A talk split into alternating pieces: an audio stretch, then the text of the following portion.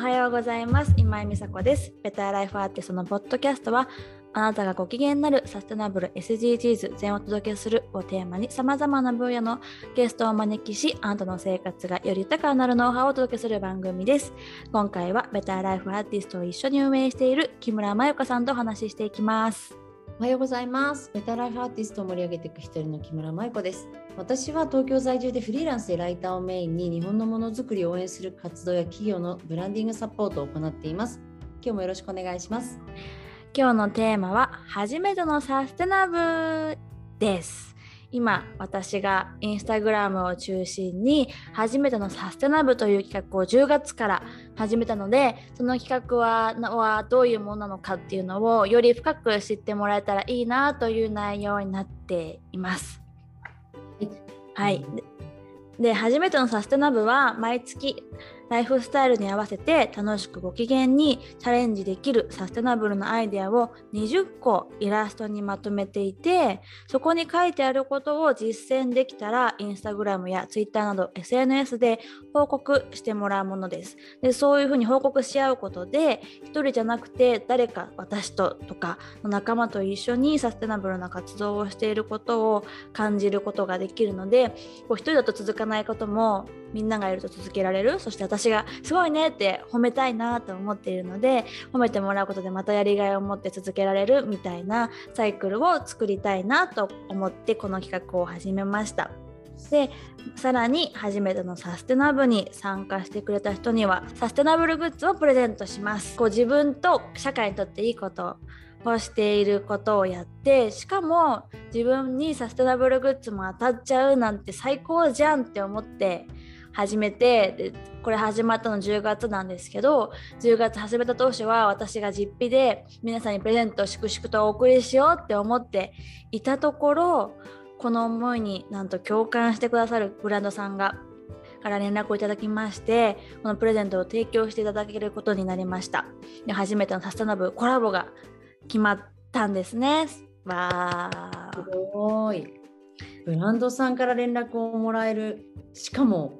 始めた月からっていうのがすごいことだと思う。いや本当にびっくりしましたこの企画なんかあの周りの友達にこう実際に何やったらいいかっていうのをもっと教えてほしいなっていう声をいただいてあ確かにななんかサステナブル大事だよとかなんでサステナブル大事なのかとか SDGs こういう理由だよとかっていうのをお話しさせてもらってたけど実生活どうやって落とし込むかっていうところではあんまり発信してなかったなってことに自分でも気づいてじゃあまず20個毎月楽しくできること何かなって考えてこうイラストにまとめてみたらそういう反応が一緒にやりましょうって言ってくださるところが現れてくれて本当に嬉しくてなんと11月は2つのブランドが協力してくれているんですね。で1つがスコイジャパンという成分改正で土に帰るゴミにならないサステナブルなキッチングッズを販売しているブランドさんなんです。あの、今回このプレゼントさせていただくのはスコイジャパンのキッチンクロスとスクラブの2点なんですけどこのクロスは本当に私は台台拭きとして使ってたりとかあとよ床拭きにも使ってたりとかその4枚セットになってるからその色ごとにどこに置いて何用途に使うみたいなのを分けて使ってるんですけどすごい吸収性が高くてしかも臭くなりにくいんですよ。そういう布巾って結構ねキッチン周りとかだと臭くなりがちだったりするじゃない。でしかもコンポストできる成分解性土に戻るからそういうなんて言うんでしょうなもので作られたもの他のものを使ったことあるんだけどめっちゃすぐ臭くなっちゃったの。ああそうなんだ。そう。だけどこれは臭くなりにくくてびっくりして。であとあのお手入れの方法もすごく簡単でクロスはこう水を含ませてレンジでチン30秒ぐらいするとそれだけで殺菌されるしスクラブの方は食洗機に一緒に入れちゃえばそれでも乾燥されて除菌されるしでこの使われてる素材もコットンなど再生可能な素材作られててもうそういう風に使い心地もお手入れも簡単でめちゃめちゃ私がもう愛用するブランドだったからこそめっちゃ嬉しかった。一緒にやりましょうって言ってもらえてすごい。スコイジャパンって検索をすれば、うん、みんな日本に住んでるみんなもまあ気になるんだったら買えるしってことよね。そうそう買えますあのうん Amazon でも購入できるし、うんうんうんすごい。ジャパンさんのホームページからも購入ができますでまああのちょっとね他の付付近数百円とか100均で買えるってい。う認識で思っちゃうと高いなって思うと思うんだけどでも何回も使えるし土に変えるっていうサステナブルな素材であったりとかサステナブルな取り組んでる企業っていうところでも私はめちゃめちゃおすすめでまず使ってみたいっていう人はぜひ初めてのサステナブル参加していただいて抽選で当たることができればまず手に入れることができてできるのでぜひこの初めてのサステナブルを参加をきっかけにねスコイジャパンのこうプロダクトを生活に取り入れてよより良かったらまた継続して購入するみたいなのはいいアイデアなのかなって思ってます。いいね。もう一つ？もう一つはナルルっていうあの現役の東京農大生が企画開発しているブランドさんなんですけどこれは竹歯ブラシの今回プレゼントの品として提供していただいていて竹歯ブラシはエコな素材として今注目されていてでそういうもともと歯ブラシってプラスチックで作られていて、まあ、大体歯ブラシって1ヶ月ぐらいで取り替えてくださいねって言わ推奨されていると思うんだけどだから1人年間12本のプラスチックゴミを出してることになるんだよね。でも、うんこのそれを竹素材に変えることでそういうプラスチックゴミを減らすこともできるしこの使われてる竹の素材も廃材？もう竹ってもう数週間で大きくなるからすごいなんて言うんですか木に比べて管理コストが低いんだよねだから逆にいっぱい生えすぎちゃってその処理に困ってるっていう現状も日本国内ですごくあって、そういうものを使って作られてるっていう点でも私は素晴らしいなというふうに感じています。なるほど。なのでぜひこちらも使ってみてほしいなというふうに考えてるので、どどちらか今月11月はあの当選参加してくださった方の中から数名に当選するのでぜひ参加してもらえたら嬉しいなと思っています。いいね、すごく。ねどっちもナブルなね、うんアクションをして、サステナブルなグッズがもらえる。うんすごいご機嫌な循環でいいですね。そうだよねで私もさこのやり始めて毎日のように誰かがこの20個の活動をどれかやりましたってインスタグラムとかで報告してくださるのを見るたびにすごく嬉しい気持ちになる、うん。本当でね。私自身もこうご機嫌にさせてもらってるような企画です。で今回の初めてのサステナブルノーベンバー11月どういうことがサステナブルな取り組みとしてあのアイデアを提供しているかというとまず一つはマイバッグを使おうです。でこのマイバッグを使おうは皆さんもねまずサステナブル何か取り入れたいなと思った時にこうよく言われることだと思うんですけど、まあ、何百枚のプラスチックバッグが私たちの海に入ることを防ぐことができるのでマイバッグを使うことが大事だというふうに私は考えています。うん。そして2つ目マイボトルを持参しよう。プラスチックのとかペットボトルを控えることで海洋生物を助けることにつながるのでマイボトルを持って毎日行くことで、まあ、自分の好きな飲み物も持てるし好きな色のマイボトルを持つことでテンション上がったりとかするしプラスそういうプラスチックごみを控えることができる活動につながるのでおすすめしているまず初心者編みたいなところがこの2つになりますかね。いいね、そう。やりまゆこはねもうどっちもね当たり前にもうやってくだ言ってくれてるから、ねうん、もうは初めてのサステナブル参加してる。参。加してるの私。すごくここを基準に日々思ってここで買うのをやめようとかうんうん。持っていけば、ね地球に優しい自分で入れるんだっていう意識がやっぱりするきっかけはここに本当にあるあるのよね。分かりやすいしうん、みんな身近なことなら日常のその自分の動いてる中でねそうそうそう。ちょっと毎日ちょっとチョチョイスをもう一個何したらいいかって時のアイデアになったらいいなと思ってひ毎月考えてる。すごくあの身近。うん、でしあょの身近。身近にできあ、えー身近な行動だからすぐできるみんな、うん。多分。だからぜひねあの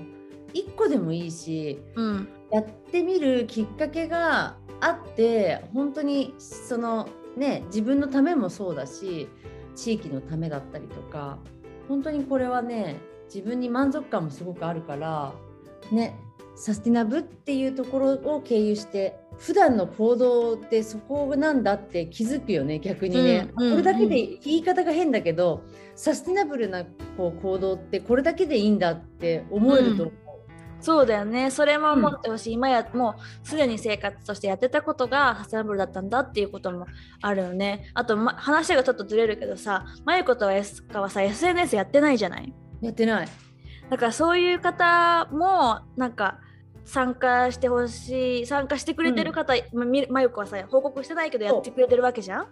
そうそういう方は直接私に連絡くれたらあのプレゼント当たるようにこうこれ基本的に SNS で報告してもらった方とかっていうふうに今まで言ってたんだけどでもこうちょ私ややってないんですよ SNS, SNS みたいな方結構いらっしゃってメッセージいただいてどうしようかなって悩んだんですよ。うんでそれをスコイ,、なのね。そうスコイジャパンさんにいや結構 SNS で報告してないけどやってくださってる人結構いてどうしましょうみたいなことを相談させてもらったらえその人たちにもぜひ使っていただきたいしサステナブルね参加してこう当たるかもって思ってやってくださってる方もいるからねそういう人たちが弾いちゃうっていうのはちょっと寂しいんじゃないっていうふうに言ってくださったので今月は SNS とかに投稿しないで実際に生活ではやってるよっていうのをやってる方は私に直接 DM でいただけたらあのこの抽選に参加していただけますので。だからまゆこもあの、うん、私もだから私なんかも例えばそういう私のように SNS 見てるだけとかいう、うん。あの人はさで美佐子に例えばダイレクトメッセージで写真だけ送ってくれたりとかしたらいいんだよね。うん、そうそうそう。そしたらあありがとうございます。じゃあこちらあのつね抽選のやつになるんでっていうご案内とかするさせていただくのでうん。あの連絡くれれば嬉しいなと思ってます。うん。本当に。私はすごくあの役に立ってる毎月このあのイラストの表が。ありがとうそう、あのでやっぱり国とか文化とか季節とかの移り変わりとかもあるからその時に合ったものなるべく入れたいなって思ってあのだってねこのじゃあノーベンバーに海のビーチクリーンしようってきついだろうなとかいや本当 思いながらじゃあ今月はハイキングにしようとか、過酷になってしまうわね。そうう。そうだからそのね時に時々に季節に合わせたことをチャレンジしてもらうっていうのもサステナブルっていうのは生活を豊かにするアイデアなんだよっていうのを実感してもらえるきっかけになるかなっていうふうには思思いながら項目を考えててじゃあ次の項目紹介すると5つ目はプラントベースの食材を食べようっていうのを書いてます。で週に1回とかお肉を食べるのをやめてプラントベース植物由来の大豆ミートとか大豆のお肉とかって今増えてると思うのでそういうものを置き換えてみる見てはいかがですかっていうのでなぜこれがこうサステナブルにつながるかというと、まあ、大体 450g のお肉を作るためには約7000リットルの水が必要なんですね。でお肉の生産は環境にこのように大きな負担がかかっているのでプラントベースの食材を生活に取り入れることで環境への負担負担が変わってくるんですよ。なので選択肢としてやっぱりプラントベースのもの食べてみるとあ美味しいんだとかあこういう料理方法もあったんだとかレシピの幅も広がって楽しいと思うのであの環境のためにもなるし自分の新しい発見にもつながると思うからぜひチャレンジしてほしいなと思って今月入れてみました。いいですね。そして6つ目が旬の食材を選ぼうです。でこれは日本の人たちとかだと結構できもうみんなできてることだと思うんですけど。みんなできるね。ね。季節の選択食べ物を選択することっていうのは自動的に地元の食材を選択することにつながるんですね。で地元の食材を選ぶことで地元の経済が促進されて移動距離が少ないために温室効果ガスの排出量が軽減され体にも多くのメリットがもたらされるのであのすごくいい選択なんですよ実はっていうのにこれは気づくっていう感じですかね。今までやってたことが。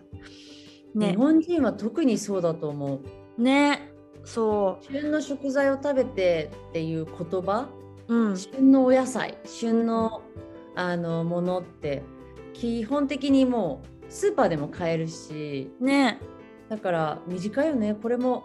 まあ逆にね何が旬なのかなって知るきっかけにもなるかも。そうだよね。季節の移り変わりを感じたりとか、うん。やっぱり旬のものを食べるってやっぱりその栄養価が高い状態のものを食べれるから体にもいいし。アメリカではそうじゃないんだよ。シーズナルのものって少ないんですっていうのも、あのまあスーパーマーケットにもよるんだけどお野菜置いてあるものは毎回一緒だしレストランに行ってシーズナルのものメニューがあるかっていうとないしあの本当に日本は豊かなんですよそういう面で。アメリカ本当にない。あの調べてやんないと。ちょっと値段が下がってるものがあこれ旬かなって思ったりとかするぐらいでへー。旬のものですっていう風には売られてることはとっても少ないの。すごいやっぱりここね実はさそこが日本にあるっていうこと自体ですごく幸せなことなんだなって今思った。そうですよ本当に。うん、すごいわ。でもこのじゃあ旬の食材を選ぼうっていう項目は特に日本に住んでる人はやりやすいってことだね。そうでなんかやってくれた方の中でマイコとかもできると思うんだけど旬の食材収穫しましたっていう風に投稿してくださったり方がいらっしゃって、えー、収穫とか超いいじゃんっていう風になりました。見てて羨ましくなるわね。羨ましい。しかもお芋もうジャパニーズのお芋はねなかなかないんですよアメリカに恋しいわね。ね。恋しいのジャパニーズかぼちゃと栗とさつまいもが大好きだから。ね全然ないんだからそういうのこっち。それはじゃあまた日本に戻ってきてあのね一回帰ってくるタイミングとかでって思うけどまた時期がずれてるからとかね。そうなの。だから皆さん楽しんでその芋栗かぼちゃの11月、はい。はい、そして7 7つ目は竹素材のものに注目しようです。で日本ではよく目にする竹っていう素材だと思うんですけど竹っていう素材がとても成長が早くって肥料を必要とせず植えか植え直す必要がないためサステナブルな素材として今世界中で注目を集めているんですよ。だからないんですこっちで竹素材のものって。なかなかそれも日本ならではで手に入りやすいと思うから先ほど紹介した竹の歯ブラシを使ってみるとか、まあ、うん竹のいろんなものありますよねなんかランプとかも売ってたりするし竹のバッグとかもあるよねなんかそういうもの、まあ、サステナブルな素材が作られてるものであるとよりいいと思うんだけどそういうことを意識してちょっとものを見てみるだけでこうチェックするもの変わってくるんじゃないかなと思ってこの項目入れてみました。いいですね。竹。あと8つ目は地域のエコの取り組みを知ろうです。このポッドキャストを聞いてくださっている方は、えっと、水の回で雨水桶が助成金の対象になっている地域が多いよっていうことも紹介させてもらったと思うんだけどそういうふうに地域の取り組みを知ることで助成金を活用してエコなことを実践しやすくなるし地域の取り組みを実践してこう地域の人たちとコミュニケーションを取ることで地元の応援にもつながるのであの知って発信して活用をぜひしてほしいなと思います。うんね。カリフォルニアではそういうのちなみにかなり少ないですね。あそう。うん、これもね私が日本ならではのこの文化とか環境に合わせて作ってる感じはありますね。ううんん。やっぱり日本って知ると非常にサステナブルがね、うん、実はたくさんあって、うん、それをね、まあ当たり前になっちゃってるってところもあるよね、やっぱりね。そうなんだろうね。これアメリカだと地域のエコの取り組みをしろとかじゃなくて梨とかに寄付をしようとかそういう言い方になる。ああ、んそういうことね。だからちょっとやっぱ違うんだよね。夫婦10円食べたい？じゃあ夫婦10円持ってきてあげようか。うん。そういう感じで例えば今6つ挙げてみましたけど他にもたくさん日常で簡単にご機嫌にチャレンジできることを紹介しているのでぜひぜひ見ていただいて参加していただいて SNS やってない方もあの私にしていただければこのなんあと抽選に参加できますのでぜひぜひ多くの人に楽しんでサステナブルな生活を実践してもらえたらいいなと思ってます。素敵です。はい美佐子がこの企画をまあ始めたうんきっかけはやっぱりシリコンバレーっていうこうエコであったりサステナブルなことを非常に活動的にやる地域にいて、うん。っていうことがやっぱり一番大きいよね。そうだね。このシリコンバレーに住んでサステナブルっていう言葉を本当に目にする機会がすごくスーパーに行ってもそうだしレストランに行ってもそうだしサンドイッチ買う時もそうだしどんな時でも目にするようになって、あこんなにも多くの企業とか人とかが取り組んでるんだっていうのを肌として感じてどういう意味なんだろうっていうふうに興味を持ったことでアメリカのトップ大学のイリノイ大学でイントロダクションというサステナビリティっていうサステナビリティとは何かっていうものをこう経済学生態学宇宙科学、えっととかいろんな分野からサステナブル、まあ、サスこのサステナビリティってこの地球上に住むこの星に住む全ての生き物が安心して過ごせる未来を考えることなんですよね。だからいろんな分野からそういった未来どうなっていくかっていうのを想像現在の状況を見ながら考える学問を勉強してすごい楽しくてでその次にあるのが SDGs なんですよねサステナブル、 Sustainable Development Goals だからそういう未来をこういう風になっていくかもしれないよねこうなってほしいよねでもこうなってしまう可能性もあるよねっていう中でじゃあ具体的に目標を立てようよって国連が作ったのが SDGs になってくるから、そういう順番で私が勉強してじゃあプラスさっきも話したけど実実際に生活にどういうふうにやればいいのか教えてほしいっていうような声を受けてじゃあ確かにそうだよなって。それを国とか地域とか文化に合わせて日常的に落とし込んでいくことがすごい必要なんだよなって思って私だからこそこれはできる考えられる内容だと思っていろんな本を読んだりとか日本の文化のことを思ったりとか日本の日本人だったらできることとかっていうのも考えながら20個毎月作ってるのがこのサステナブルチャレンジ初めてのサステナブルっていう企うん。画になってますね。ね。うん。やっぱりそこあの明確にねあの美佐子の中で正しい情報を発信したいっていう気持ちがすごく伝わってくるよね。うんうんうん。何？たあのほらただこういうシリコンバレーってこんな街なんだよとかこういうことしてるんだよっていうさまあなんていうのかな。現状をただ言うわけではなくてうん。大学できちんとした最先端の、えーサステナビリティについて学んでその上でなんかみんなに生活に生かされる情報発信をできてるっていうのはすごいと私は思うからなんかそこをね日本のまた生活はねアメリカと日本って違うしうん。だけど人が動くっていうのは一緒だからね。やっぱりそこで共感してもらえるとよりね美佐子の勉強している甲斐があるよね。そうそうそう。私自身もそのこのサステナブルっていう、まあ、こととか学問であったりそういうライフスタイルに出会ってすっごい楽しくなったからあの今ね日本とかでもそうだと思うけどサステナブルってこと SDGs とかっていう言葉は目にするけどじゃあ実際私が何ができるの？地球が温暖化が深刻なのは分かったけどじゃあ何どうすればいいの？みたいな時になんかアイデアとしてあこういう風に楽しくできるんだみたいなのに気づいてもらえるだけでも社会ってなんか楽ご機嫌な方向に向かっていくんじゃないかなって私すごくやりがいを感じてやれてます。素敵です。でプラス最近私アメリカのハーバード大学と並ぶトップの大学であるイェール大学でサイエンス・オブ・ウェルビーイングっていう授業を取り始めていて、まあ、それって、まあ、幸せとは何かを心理学的にかい科学的に学ぶっていうような内容になってるんだけどそこの中でペンシルベニア大学のマーティ・セリグマン博士とイノ大学じゃなくてイェール大学のエド・ディナー博士が行った研究結果を見てあめっちゃこれ初めてのサステナブルに通じるじゃんって思ったからちょっと紹介したいんだけどそのソーシャルコネクション人とのつながり社会とのつながりを感じるのってとっても人生の人間の人生の中で大事で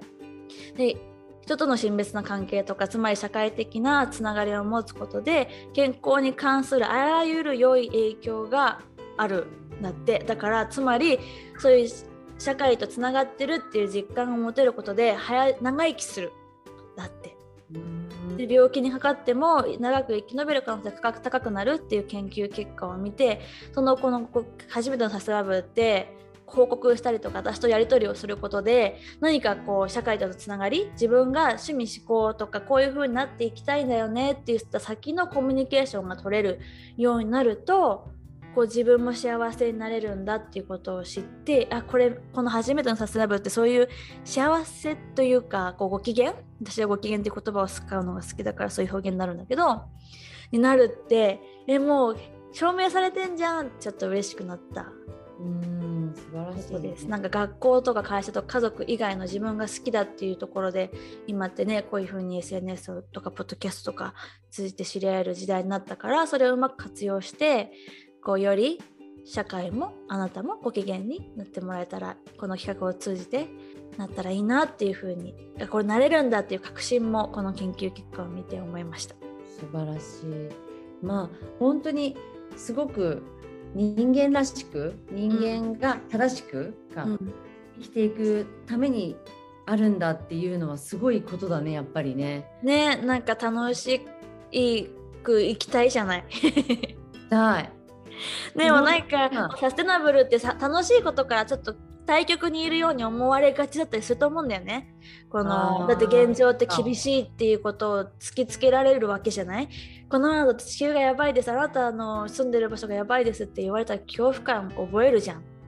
だから楽しいってところから離れてしまうような印象を持たれるけどでも捉え方によっては私とかの見方はいやそういう現状を知ってじゃあどう変えようっていう選択肢がこんなにも華やかで楽しいものなんだっていうことを体感できる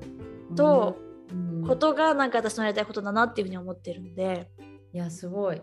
やっぱりその考え方一つなんだなって今すごく思うしうん。やっぱりこうねあのそうなのよ。楽しく幸せでありたい。その時間ができるだけ長くうん、あるべきだと思うし、うん。さあ確かに美佐子が言ったみたいにこう楽しいとかから対極に置かれちゃってるっていうのはあるし私特にその地球温暖化がっていうことを例えば会話をしたりとかする時にふっとさこう感情を伏せる人とかがたまにいるのね、うんうんうん。なんていうの無関心になろうとしてるっていうのかな、そうだよね。うん、だからやっぱりその無関心になっちゃうぐらいのことを楽しいに変えるってすごいことだと思うしすごい必要なことなんだなって今改めて。うん。うん、この最新のあのえっと幸せのなんだっけ？こう、ん？えっとそうあの幸福心理学、ううんんうんうんうんそうそうだからそこにはその変換できる可能性をなんか感じました今。そうだから私がサステナブル取りながらそういう戦略取ってるっていうのがすっごい自分的に面白いんだよね。なんかその2つをうまく組み合わせられるってあ私すごい楽しいなって思って思ってる。そういう風に物事を見れる人ってなかなかいないなあみたいな風に。すごいあのいいよなんかこのこの学びうん、幅の広い学びのようで全てがつながっているっていう。そうだってねだってこの明るく安全安全にみんなが暮らせる子供たち私の娘とかがそういう世界を願ってるのにそれが苦しいもので我慢ししたくないじゃない今今もねそうだからそういう部分でみんな向かってる場所は一緒？うんだから違うように見えて私には一緒に見えるし、うんうん、なんかそういう私の学びをね私らしい言葉でお伝えしてこういうふそううにね。共感してくれる人がいたら嬉しいなと思って続けてます。頑張りましょう。はい。ありがとうございます。じゃあぜひ初めてのサステナブぜひインスタグラム見てもらって、えっとさ初めてのがひらがなでサステナカタカナでブが漢字になってるので、あのタグ検索してもらうとツイッターでもインスタグラム出てくると思うので、あのぜひ楽しく参加してもらえたら嬉しいです。そしてね、やっぱりこう見てくださって体験してくださった方に私からプレゼントを渡したいって気持ちもあるので、ね、あの連絡いただければ嬉しいなと思ってます。はい。ね、あの続々とお待ちしてます企業さんっていう感じですけど、ね、そうそうコラボもぜひ企画に参加されたい企業さんぜひ待ってますそれで言うと来月はまた違うブランドさんも入ってきてくれる予定であの本当にありがたいことに皆さんとこれから輪を広げていきたいのでいろんなこういうのを一緒にやりましょうっていう企業さんもぜひぜひご連絡待ってます。お願いします。はい。じゃあ今日はここまで。今回は今井美佐子と木村真由子がお話ししました。ありがとうございました。